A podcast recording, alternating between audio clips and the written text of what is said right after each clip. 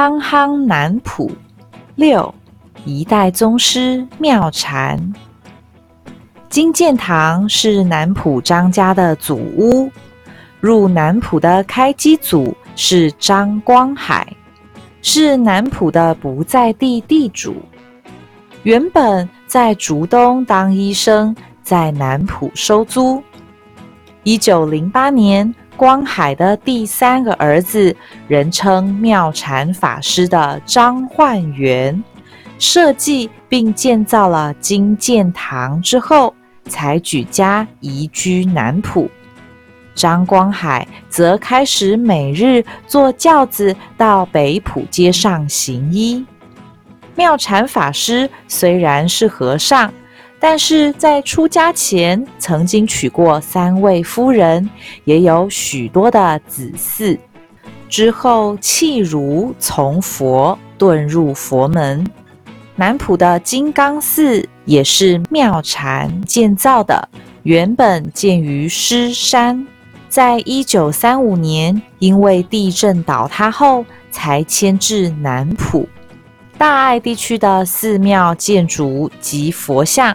有许多都是出自于妙禅法师之手。多才多艺的妙禅，除了有建筑以及雕塑的技能外，毛笔、字画也都样样精通。甚至现在新竹地区做法事使用的十八层地狱图，都有许多是出自妙禅法师的墨宝。南浦的老人家小时候的记忆，就是每到了中原普渡的时候，妙禅会念整夜的经文。当时的小朋友都会轮流帮他用大扇子扇风，扇一次可以有五毛钱。妙禅也曾经到日本进修佛法，也到过泰国、印度、马来西亚、新加坡讲经。见多识广，当地人称他为幻元伯，在台湾佛教上堪称一代宗师。七，愤怒的命理师。萧家是南浦最早也最大的垦户。萧家老宅是新建的三合院，是旧宅被拆除之后才建成的。拆除的原因众说纷纭，其中流传有北浦江家与南浦萧家的风水之争。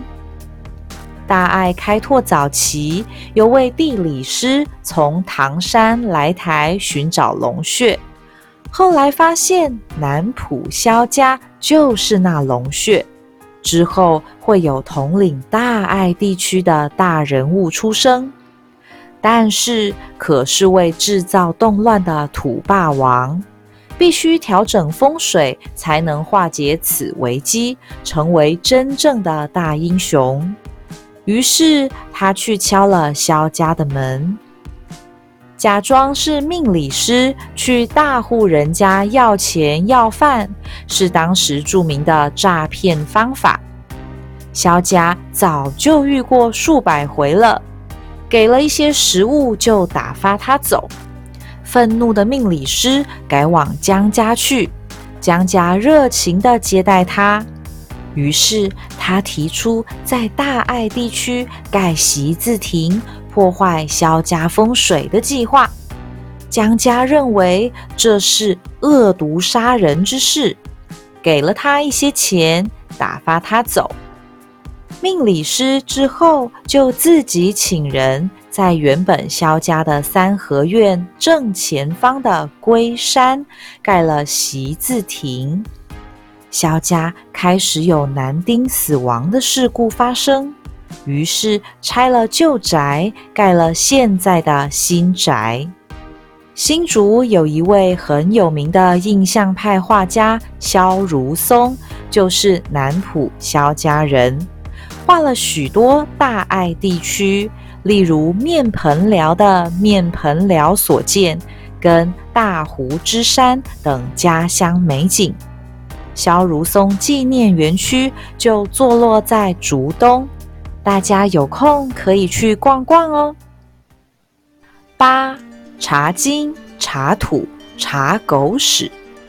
根据南浦出生的江信奇校长回顾，他小的时候约四零到五零年代，平地都是稻田，山上都是茶园，北浦街上则有许多的制茶工厂。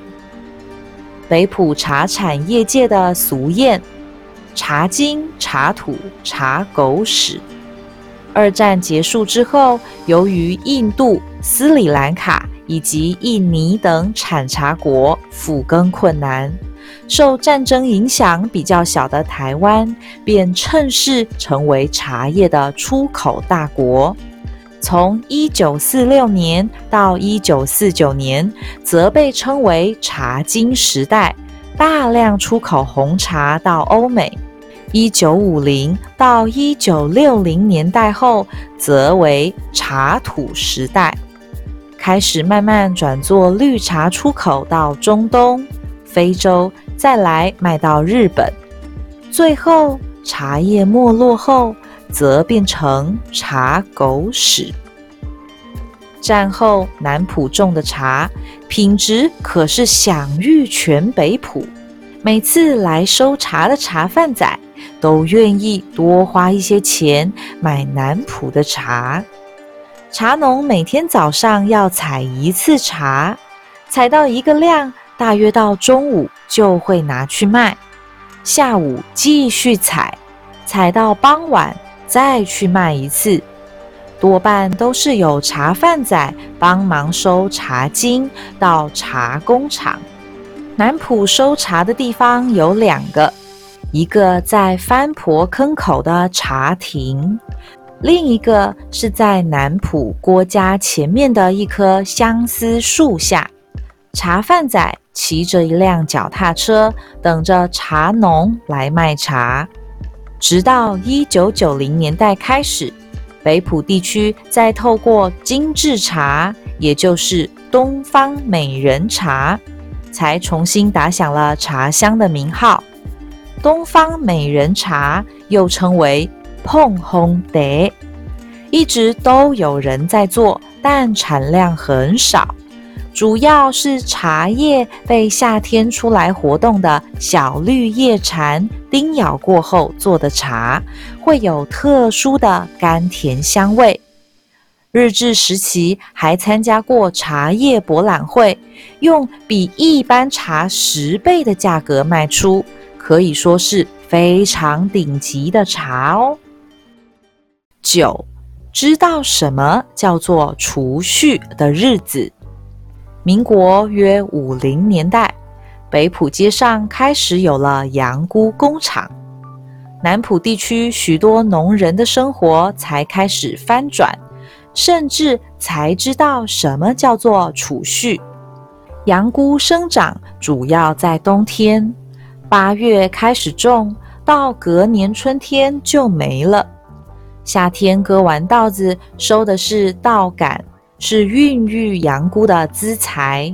七八月后就开始堆稻杆，堆来继续种羊菇。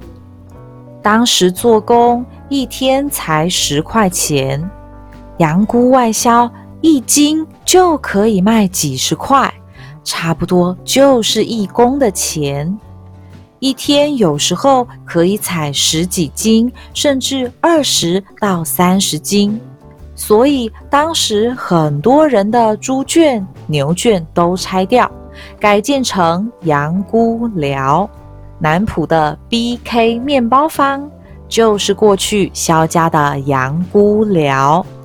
当时一窝蜂的种羊菇。于是地方上就很多人开始种羊菇翻身，因为种稻、果园跟茶园只能维持生活，没有办法有剩下的钱做其他的事情。因此，许多老人家小时候共同的记忆就是三四点左右就要起床采羊菇，七八点就要把羊菇挑到工厂之后，才可以回家吃早餐，准备上学。十采矿人生，番婆坑主要产煤矿跟细沙，从日治时期开采到一九七零年代开始没落。采矿工人的危险性很高，也因此薪水很高。因为不知道还有没有明天，许多人拿到了钱就开始享受人生。当时也带动北浦茶室等等的娱乐场所出现。当时矿工的意外不外乎有三种：第一种是煤矿后方是稀松的沙土，煤矿挖完后，后方的沙土立即崩塌；第二种。是矿坑内的一氧化碳浓度过高，导致窒息。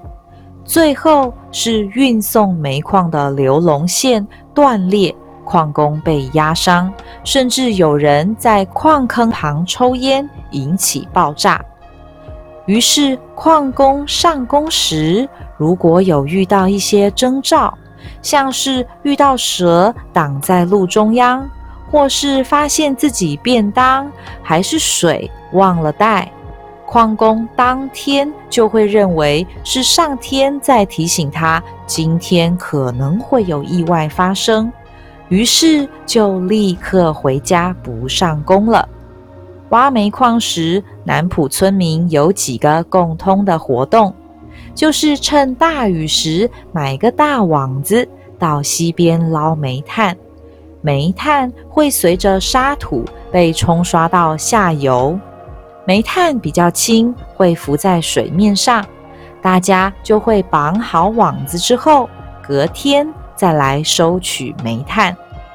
天气好时，也有许多人会在矿坑外捡煤炭，多半都是女性，因此。许多把矿坑里的沙土运出坑外倒掉的工人，也会故意在推车上多装一些煤炭，倒在外头给他们捡。捡到的煤炭不是卖到街上，就是留给自己用。因此，当时南浦村家里通常都会有两个灶，一个是烧柴火的。一个是烧煤炭的。